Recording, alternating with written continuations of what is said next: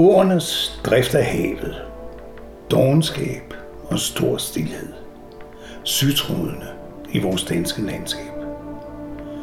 Følg isfuglen i den slæveflugt. Følg dykket et svær gennem luften, og i næben byttes stål.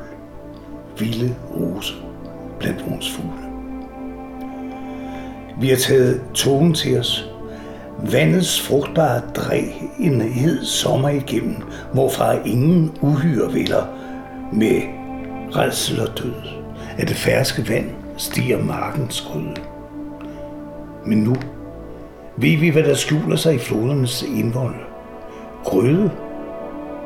Eller kviksølvets dødelige arméer? En ny formel måske? Spildevandets afsindige kemi, som pludselig slår skrænterne med tavshed og lader netten rådne på land. En drift død fra fabrikkernes gungerne haller. Kun ved at kæmpe undgår vi at forbløde. Så mange dør, fordi vi ikke har erobret retten til at leve. Hos F.L. Schmidt i Aalborg, på cement- og etanitfabrikkerne nær den store fjord. 32 døde på tre år. 63 invalide. Asbestose. Overskridelse af grænsen for støvkoncentration. Asbestose. En smule grus i maskineriet. Lunger, som langsomt nægter at fungere. Der bliver ikke holdt møder. En dag kommer man bare ikke.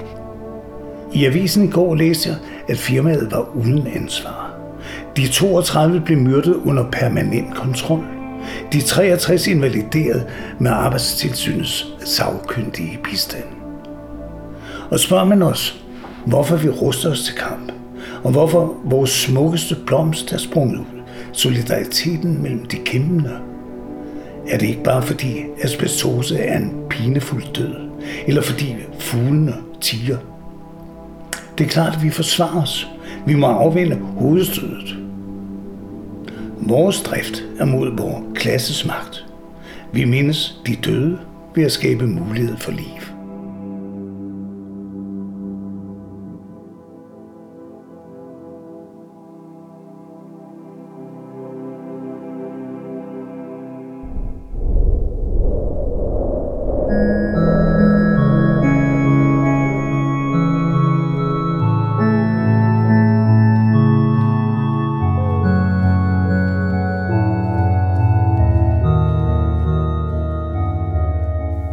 1974 skriver Claus Ries digtet Asbestose. Han er del af en revolutionær bevægelse. Det handler om klassekamp og om fordelingen af goderne i et samfund.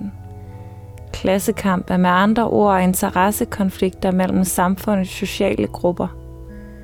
For eksempel er lønforhandlinger udtryk for en økonomisk interessekonflikt mellem arbejdstagere og kapitalister – i overensstemmelse med marxistisk teori. Arbejdstageren kan organisere sig og lamme arbejdsprocessen gennem strækker, og som modsvar kan kapitalisterne lockoute sine arbejdstagere. Det er først og fremmest de store fagforeninger, der fører interessekonflikter. Staten kan dog gøre et indgreb, da en omfattende lockout kan have konsekvenser for samfundet. Endelig kan kamp og magt kontrollere de rammer, som interessekonflikterne kæmpes indenfor. Det handler om magt til at bestemme, hvad der egentlig er kampens tema. Hvem der retmæssigt skal deltage i forhandlingerne. Hvilke regler der skal gælde for forhandlingerne, og endelig hvilke arenaer de skal ske på. Kampen mellem proletariatet og borgerskabet kommer til at kendetegne 1970'erne, hvor Claus Ries er partiformand i Danmarks Kommunistiske Parti – hvoraf en fraktion i 2006 danner Kommunistisk Parti på den yderste venstre fløj. Partiet udgiver dagbladet Arbejderen. Sundhedsfaren ved arbejdet med asbest er kendt i samfundet. I perioden frem til 1970 er der ingen generelle henstillinger om særlige forholdsregler vedrørende asbestanvendelse i arbejdsmiljøet. Det er kun de danske isoleringsarbejdere, der har opnået regulering. I 1979 står der om faren ved asbestarbejdet i de danske isoleringsarbejderes 70-års jubilæumsskrift. Vi har altid vidst, at der var noget galt. Det skal ikke være sådan, at materiale først forbydes, når der er så mange døde og invaliderede isoleringsarbejdere. Du lytter til tredje episode. En dag kommer man bare ikke i podcastserien Det Tvækket Svær. Mit navn er Sofie Estengraf, og jeg har tilrettelagt serien, som er produceret af Nikolaj Skjold og støttet af Kulturkanten. I 1936 køber F.L. Schmidt en åben mine i Trudosbjergene på Kyberen. På daværende tidspunkt ved ingen i byen Aminandos, der betyder asbest på græsk, at asbestfibre er livsfarlige at indånde. Børnene i landsbyen leger med sten fra minen i det krater, der er flere kvadratkilometer stort. Bjerge af hvid sne fylder bjergluften med asbeststøv. Mænd og kvinder ligner genfør pudret til i asbeststøv, beskriver Lawrence Durrell i romanen Bitter Lemons. Mange år senere skal der udspille sig en interessekonflikt med et udfald, der nok overgår fantasien. Det er også her, at historien tager en afstikker til den middelhavsø, du nok mest forbinder med sandstranden, flamingoer og med sin 340 solskinsdage er Kyberen et populært rejsemål. Men først skal vi have historien på plads. I 1947 bliver Dansk Etanitfabrik medejer af minen. Fra 1965 udvides den årlige asbestproduktion fra minen til ca. 18.000 tons til næsten 40.000 tons i 1979. I 1938-39 tager næstformand i isoleringsarbejdernes fagforening, Knud Franker, første gang kontakt til fabrikstilsynet. Han beskriver henvendelsen som en hånlig afvisning fra tilsynet og lægerne da en af Knuds gode kollegaer, Willy Sørensen, bliver så alvorligt syg, at der foretages en obduktion efter hans død, allierer Knud sig med kemiingeniøren Johannes Glavin, der finder frem til en påvisning af asbestens farlighed tilbage fra 1912. Obduktionen af Willy Sørensen giver anledning til et langt samarbejde med professor Bonnevie fra Arbejdsmedicinsk Klinik, hvor der påvises asbestose hos 19 ud af 32 isoleringsarbejdere. En dag kommer man bare ikke. Den lille fagforening kommer til at fungere som spydspids for arbejdsmiljøforbedringer, men hos Dansk Etanitfabrik undgår man forbud, selvom kravet om, at samfundet sætter sikkerhedsmæssige grænser for arbejdets udførelse er udviklet. I 1954 godkendes asbestose som en erhvervsbetinget sygdom.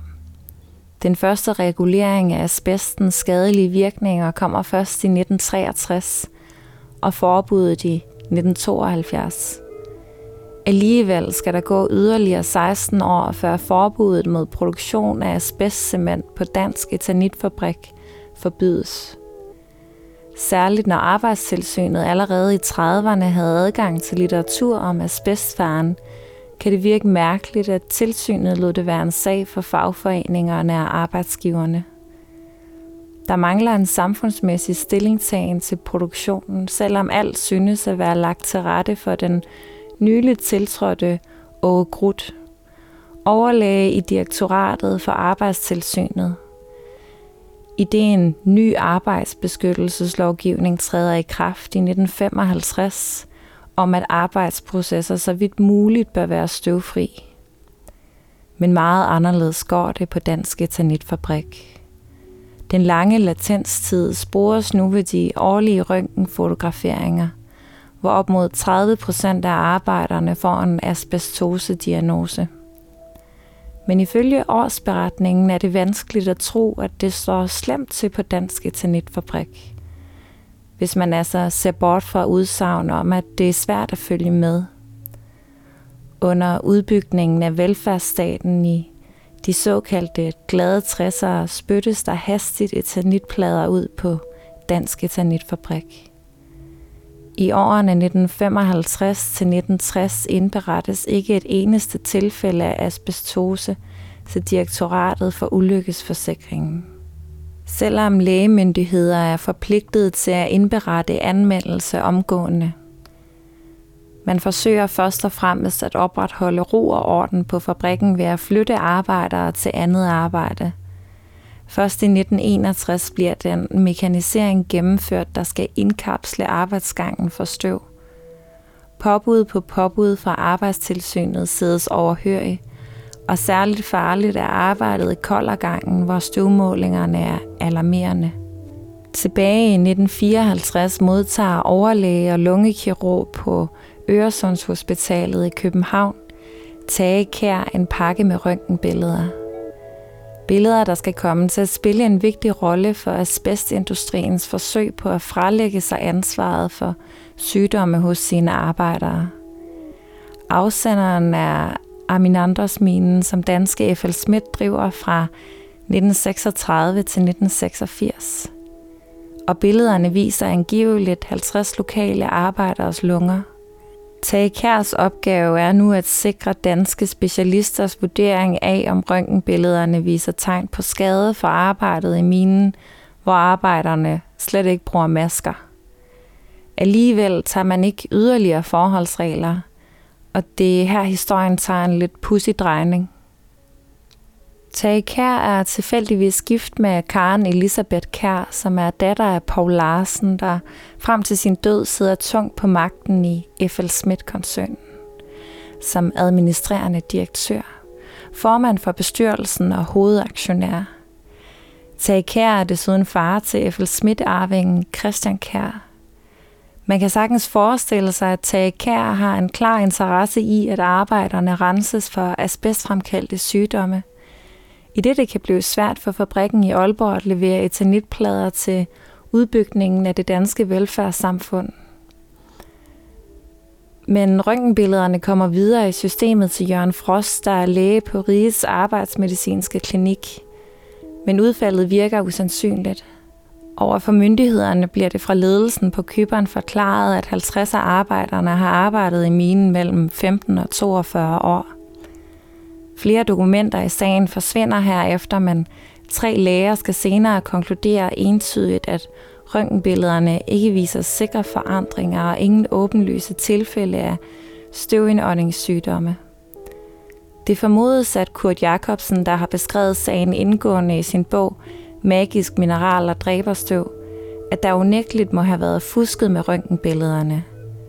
Særligt fordi arbejderne på Kyberen har været udsat for støvede asbestforhold under mineudgravningen i langt højere grad end på Dansk Eternitfabrik. Jeg hedder Kurt Jacobsen og er professor i historie på CBS, Copenhagen Business School, eller i gamle dage Handelshøjskolen i København. Og her har jeg været ansat nu i, i godt 20 år, øh, og har Udover alt det, jeg beskæftiger mig med, fordi det er en business school, også beskæftiget mig med arbejdsmiljø øh, og miljøspørgsmål. Øh. Der er den grundlæggende forskel på, på arbejde med asbest på Kyberen og så i Aalborg. Det er, at på Kyberen udvandt man asbesten, mens man øh, i Aalborg forarbejdede den og brugte den til at lave etanit eller asbestcement til tagplader og rør og den slags. Men selve råproduktionen af asbestfibrene fandt sted øh, på Kyberen. Øh, det er en åben mine, øh, hvor der ligger et krater i dag, der er 6,5 kvadratkilometer stort. Øh, og almindeligvis er asbestminer, de er åbne. Øh, og den købte man i 1930'erne, fordi man hidtil havde fået leveret øh, asbest fra øh, det stalinistiske Sovjetunionen, og der var en international blokade under opsejling. Og så gennem nogle datterselskaber i, øh, i øh, England og Irland og Sverige, samt etanitfabrikken i Aalborg, så købte F.L. Schmidt simpelthen sin egen mine på Kyberen, hvor man så fik leveret asbest frem til udbruddet af 2. verdenskrig, øh, og igen derefter. Så, så minen dernede har altid været en del af etanitfabrikkens og F.L. Smiths øh, virksomhedsimperium.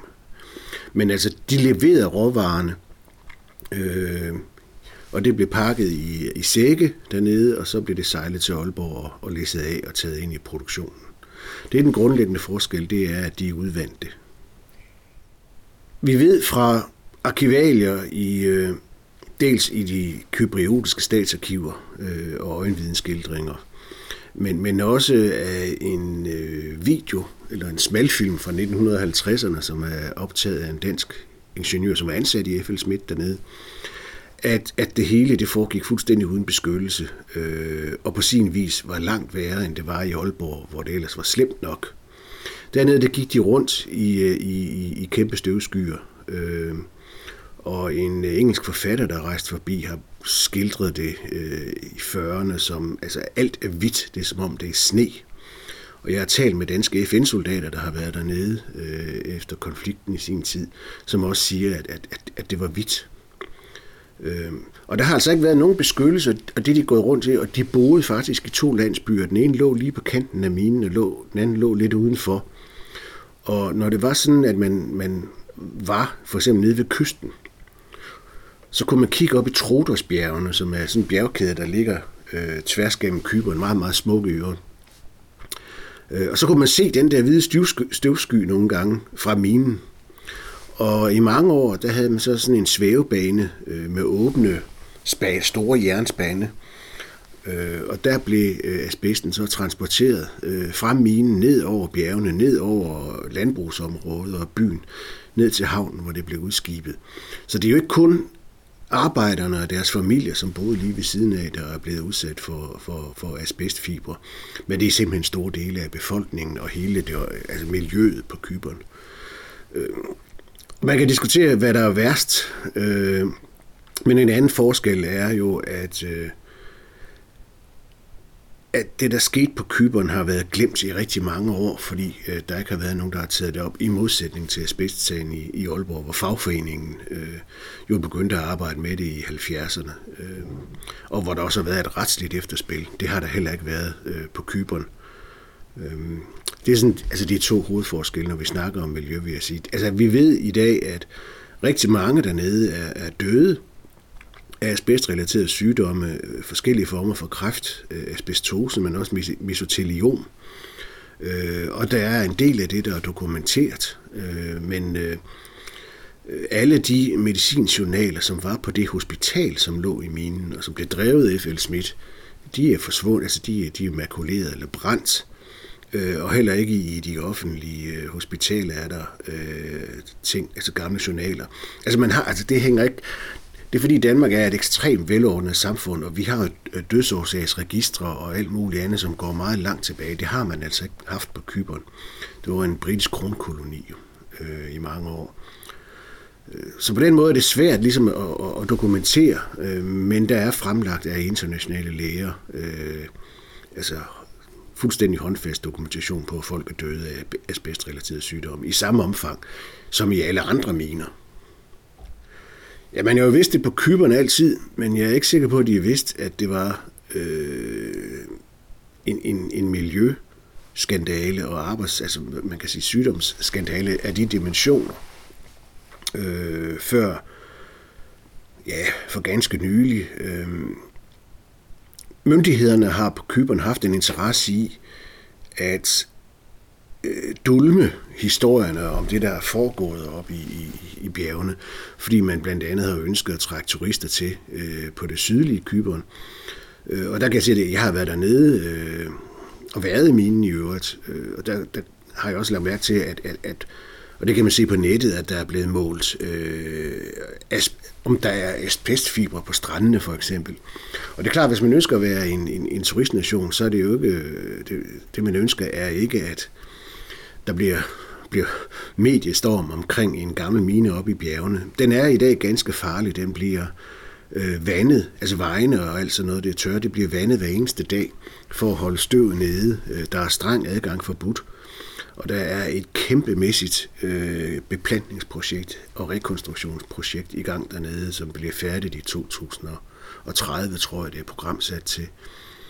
Øh, så det er dels altså sundhedskatastrofen, hvor der aldrig nogensinde har været en miljømyndighed eller en, en, en lægelig autoritet, som har hjemme, der havde det overblik, vi fik over øh, etanitfabrikken. Øh, men alle i landsbyerne har godt vidst, at man bliver syg af det her, men, men, men noget overblik har man ikke, og det er med heller ikke omfanget. Og det andet, det er så den miljøskandale, der er. Ikke? Altså helt, dels hele området, som, som man helst ikke skal begive sig ind i. Og så er der også øh, flere millioner tons slakker Altså, man har udvundet, tror jeg, en million tons øh, asbest gennem årene, og jeg tror, det er så 160 millioner tons slakker, som man har udvundet det af, altså, mener, altså andet fra, fra bjergene, det ligger og vælter ned i en stor dal. Øh, og det skal jo også ryddes op på et tidspunkt. Det er, øh, det er ret omfattende, men EU støtter i dag en rekonstruktion af området. Øh, man kan ikke gøre så meget ved dem, der er døde og blevet syge. Da jeg tog derned øh, for at se det, også fordi jeg skulle øh, gennemgå materialer i det kyberiotiske statsarkiv, jeg blev noget overrasket og grænsende til chokeret over, hvor stort det egentlig er. Og så ser det ud som, altså det er bare lige pludselig blevet forladt, ikke? Bygninger, en halv landsby, øh, der, jeg gik rundt i, i, hvor folk har boet, ikke? i huse af etanit i øvrigt, ikke? Øh, gammel legetøj, altså lige pludselig så, så er det blevet rømme. Altså jeg tog der ned i, i 2011 eller 12, øhm, fordi jeg havde sat mig for at finde ud af noget af de der statsarkiver. Jeg skrev, det gik op for mig, da jeg arbejdede med asbestsagen i Aalborg, som var, var slem nok i sig selv, at der var den der mine. Og jeg læste også, at nogle af tillidsfolkene deroppe talte om en mine på Kyberen, men, men hvad foregik der egentlig dernede? Så begyndte jeg at søge på nettet.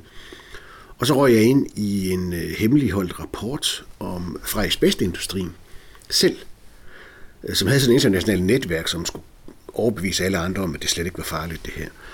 Øh, og der var så en, en, en, en meget åbenhjertig rapport, som blandt andet omtalte en lægeundersøgelse øh, af minen på Køberen i begyndelsen af 70'erne, og den viste de samme øh, arbejdsmiljørisici som de kanadiske miner, altså folk døde af det samme.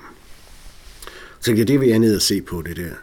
Og så øh, kommunikerede jeg med arkivet dernede, og de sagde, at de havde den pænt meget, og så tog jeg ned, lejede en lejlighed en uge, øh, lejede en bil, og så en dag jeg var færdig i arkivet, tænkte jeg, jeg vil godt lige se den mine, og så kørte jeg op i bjergene.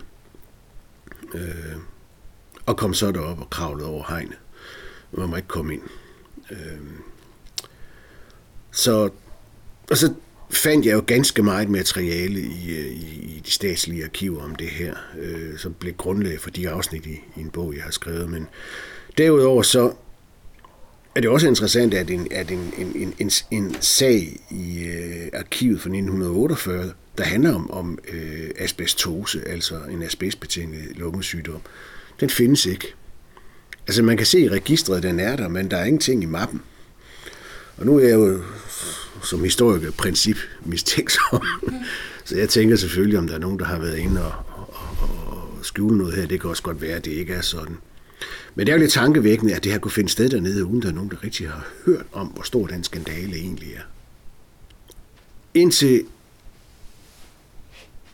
F.L. Schmidt overtager den i 30'erne, der har der jo været en asbestproduktion i forvejen, men den har været altså meget, meget primitiv med, med, med, med håndudgravninger og håndhugninger. Det, der sker, det er, og især efter 2. verdenskrig, det er, at der bliver sat gang i, øh, i en øh, industrialisering af produktionen med brug af store maskiner. Øh, altså en, en, en, virkelig en rationalisering af produktionen under ledelse af en dansk direktør.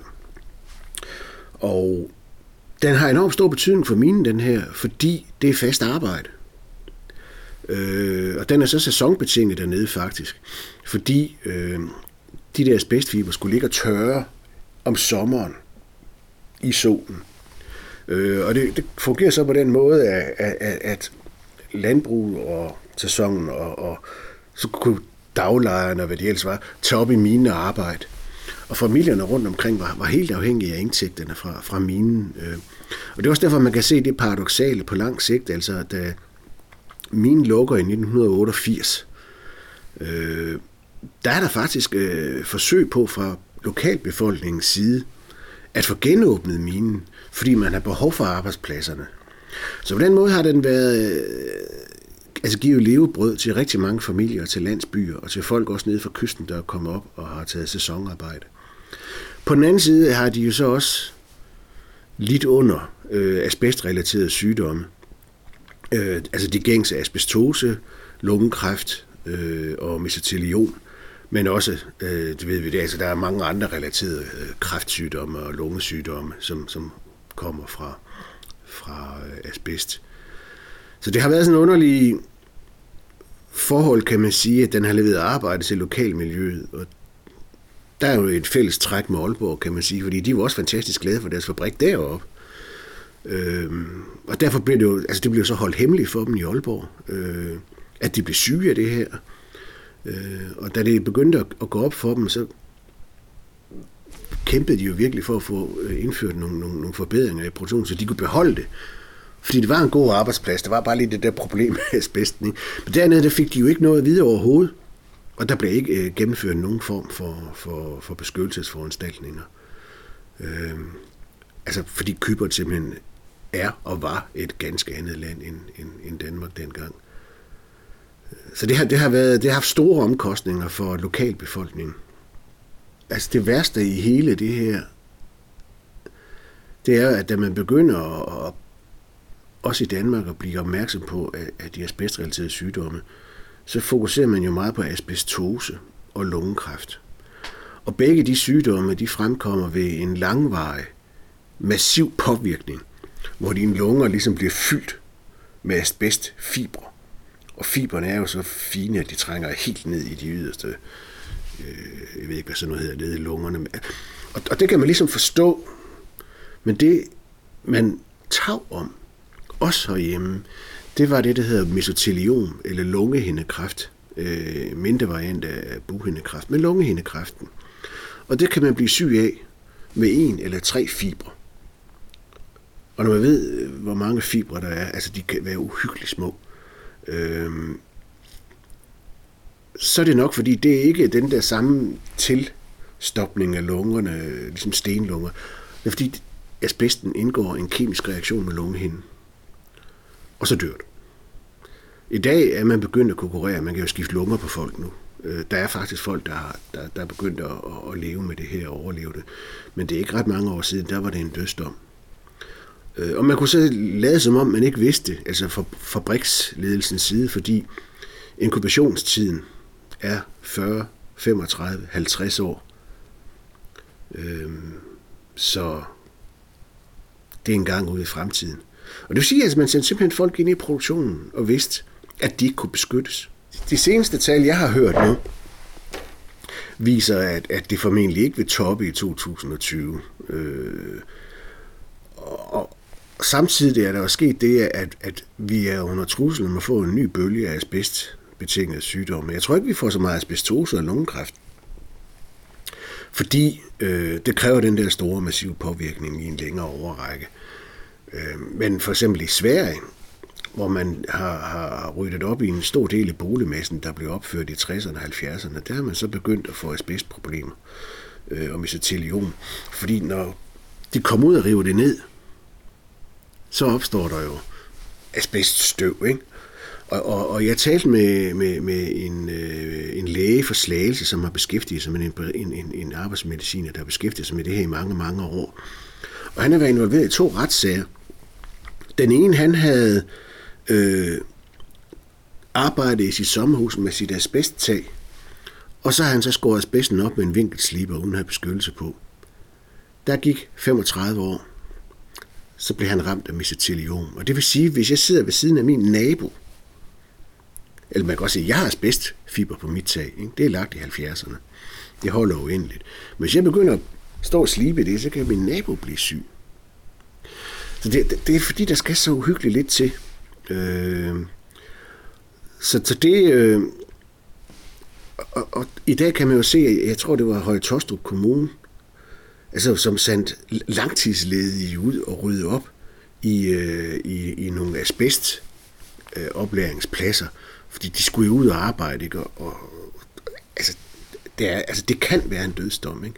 Og det er det, der er så svært at forstå, tror jeg, det er, og nu er der gået så mange år, siden der var så meget omtale af det, det er, at det stadig ligger derude og venter. Øhm, så der kan komme en, øh, en ny bølge. Af, altså, jeg tror, altså ikke slet ikke, som vi har set, men det betyder bare, at den formentlig ikke topper, men måske vil den holde sig på et, et, et, et mere stabilt niveau, fordi øh, det stadig også er i vores omkringliggende miljø. Øh, svensk, nej, tyske læger har taget en lang række døde mennesker. Og så har de brændt det. Alle mulige aldre og alle mulige. Hvis man, det er den eneste måde, fordi asbestfibre er meget, meget fine, og den eneste måde, hvorpå man kan finde ud af, om der er asbest i lungerne, det er ved at brænde det, så alt er væk. Asbest kan ikke brænde. Og det har man altså påvist, og det skriver de her læger ikke, at alle, vi har alle asbestfiber i lungerne. Alle. I det moderne samfund. Det er jo stadig overalt. Der er stadig øh, asbest vægge, asbest tage, asbest loftsbeklædning og asbest isolering af gamle rør. Øh, og måske med de nye yngre generationer, det skal jeg ikke vide, men, men jeg har helt sikkert asbestfiber i lungerne. Jeg følte på Esbjerg Centralsygehus, ikke? det var plaster til med asbest. Ikke? Så, så, så på den måde, og, og, og det kom frem i 60'erne, man kaldte det omegnsproblemet. Det vil sige, at det ikke kun er arbejderne, men det er også hele miljø, altså almindelige menneskers hverdag. Bremser på biler, bremser på tog. Så, så du nok se, når bilerne så bremser ind på et Kongens nytår, så udskiller de asbestfiber. Så det er sådan et eller andet, der har været helt ude af kontrol. Øh, og ikke fordi man ikke har vidst, at det var farligt, men fordi man har øh, undertrykt sandheden om, det var farligt.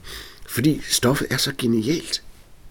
Det kan ikke brænde, det kan ikke ødelægge sig syre, det er varmeisolerende og alt muligt. Ikke? Det er uforgængeligt. Der er bare lige et problem. Øh, og i dag er asbest internationalt en meget, meget stor industri. Rusland, øh, Kina, Indien, øh, Filippinerne. Øh, meget, meget stor, meget magtfuld øh, industri. Øh, og den, det, man kan kalde den vestlige verden, har jo stor udstrækning øh, forbud mod det. Men for eksempel et land som Kanada, som i mange, mange år var øh, en af verdens største leverandører af asbestfibre. Der må du ikke bruge asbest, men du må gerne udvinde det og eksportere det. Og, og øh, det var et, et, et emne, det blev et emne under den seneste valgkamp derovre, øh, parlamentsvalg, øh, fordi der var nogen, der ville åbne, genåbne en af de gamle miner.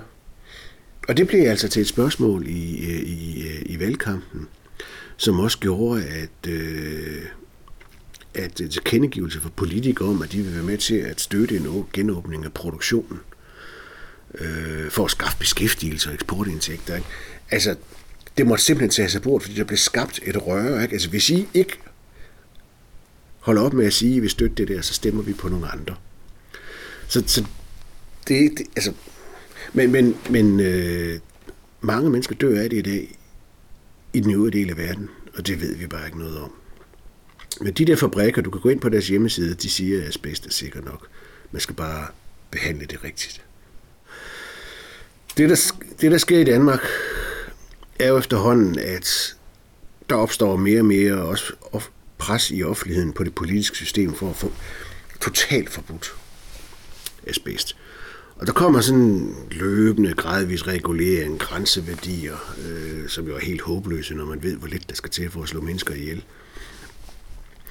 Øh, og det ender så med, at i midten af 80'erne, der får vi et, øh, et totalforbud.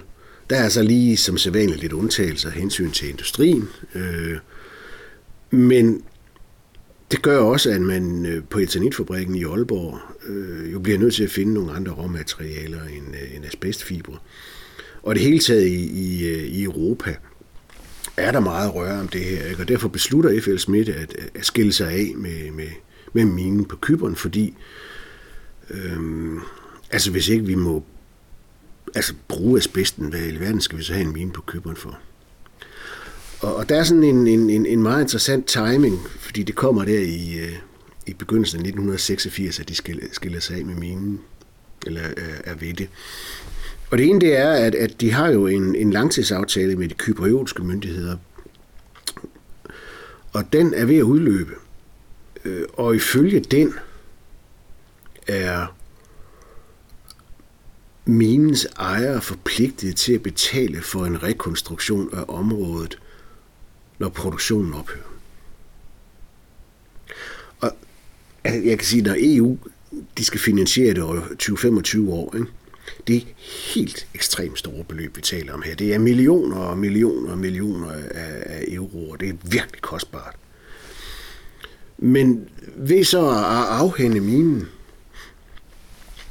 så går ansvaret for det jo videre til den nye ejer. Øh, og der skulle man så finde en, der ville købe den, og hvem vil købe en, en, en, en, en asbestmine på Kyberen øh, på et tidspunkt, hvor hele Europa og USA og i Kanada, der er bevægelse for at for, forbudt det der. Ikke?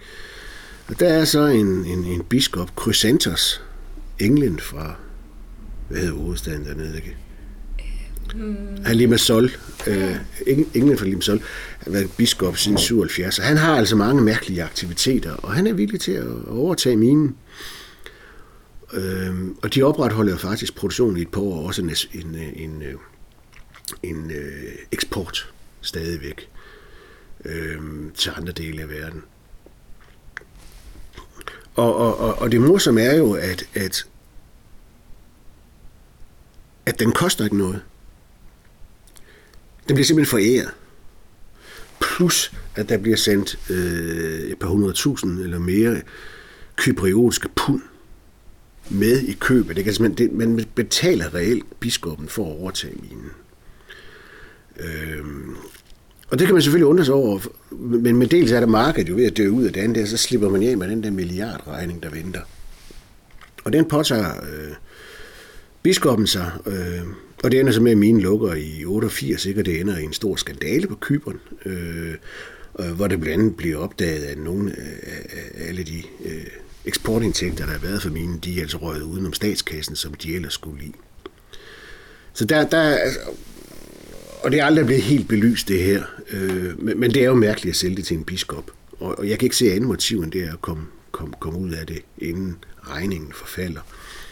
Og det andet, som også er øh, lidt tankevækkende, det er, at lige præcis på samme tidspunkt, jeg tror faktisk, det er i den samme udgave af Dagbladet Information, hvor F.L. Schmidt i et interview meddeler, at man er, har, har afhændet minen eller er ved det. Der er der en af de store øh, forskere og læger, en fyr, der hedder Wagner, sydafrikaner, som har beskæftiget sig med det her siden 40'erne.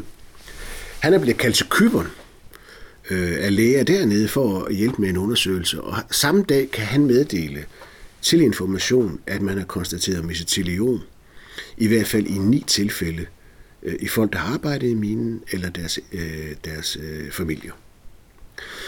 Så der er sådan et, et, et, et samspil her, ikke? Øh, hvor, hvor minen ikke længere er et aktiv. Øhm, så derfor skiller man sig af med den. Øh, og man kan så sige, at, at, at regningen for hele rekonstruktionen, altså miljøet, øh, den der dal, der er blevet ødelagt af slakker, og, og hele det der beplantning med det der krater og alt muligt. Den regning røg videre til Kyberen, som jo så øh, er så heldig, kan man sige, ikke? At, at, at EU har været villig til at gå ind og, og finansiere et stort projekt. Så det skal nok komme til at, at, at, at se pænt ud. Men så er der hele spørgsmålet om erstatningsansvar for de folk, som man har påført dødelige eller stærkt invaliderende sygdomme, velvidende, at, øh, at det gjorde man. Men man fortalte ikke til arbejderne. Øh, og af statsarkiverne fremgår det også, at man ikke overholdt kypriolisk arbejdsmiljølovgivning. Og der, det, altså det har jeg bemærket mig, at, øh, at en jurist øh, fra Københavns Universitet, som har forstand på den slags ting, øh, har sagt, eller sagde der i 2012-13, at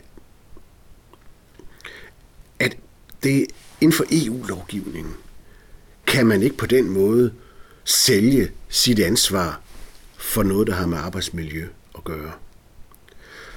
Og, og det blev sagt sådan rimelig klart. Øh, og øh, der er nogen, der har forsøgt her for ganske nylig, altså efter min bog kom ud, øh, og efter der var et større tv-program om det på DR1, så, så er jeg blevet kontaktet af flere danske advokater og advokater fra Kyberen. Jeg har også talt med kypriotiske parlamentarikere, altså medlemmer af deres parlament dernede, og jeg er også blevet ringet op i en Amnesty International. Men der er en bevisbyrde, der er meget svær at løfte. Øh, det andet, det er med den selskabskonstruktion, der var omkring mine, er det også svært, øh, kan man sige, entydigt at placere et, øh, et ansvar. Øh, så, så, og det er mange år, jeg har ikke hørt noget flere år, jeg tror aldrig, det, det, det kommer dertil. Men en ting er det økonomiske, juridiske ansvar, en anden ting det er det moralske. Og det kan man ikke løbe fra. Altså, man har gjort, hvad man har gjort. Øh, og det har jeg jo gennem dokumenteret. Også hvorledes man rent faktisk i 1950'erne øh, lavede et cover-up, øh, som havde til formål at vise myndighederne og de britiske miljømyndigheder, det var en britisk koloni, at der ikke var asbestose dernede. Øh, så samtidig med, at vi ved fra den her lægeundersøgelse, jeg fortalte om tidligere, at, at, at der var en lægeundersøgelse der i 70'erne, som viste, at det var der. Så Kyberen står tilbage i dag, øh, og, og de oplever jo, det vi oplever, det er, at folk dør af mesoteliom i dag, selvom minen er lukket i 88. Og vi dør af mesoteliom i dag, selvom produktionen holdt op i 80'erne af asbest øh, øh holdigt etanit. Og det er jo det der, det, det, det frygtelige, det er de der enorme langtidsvirkninger, det har. At man kan ikke bare ved at forbyde stoffet og ophøre med at bruge det, så kan man ikke forhindre, at folk bliver syge af det. Fordi har du en gang fået det ind i lungen, så er det en tikkende bombe.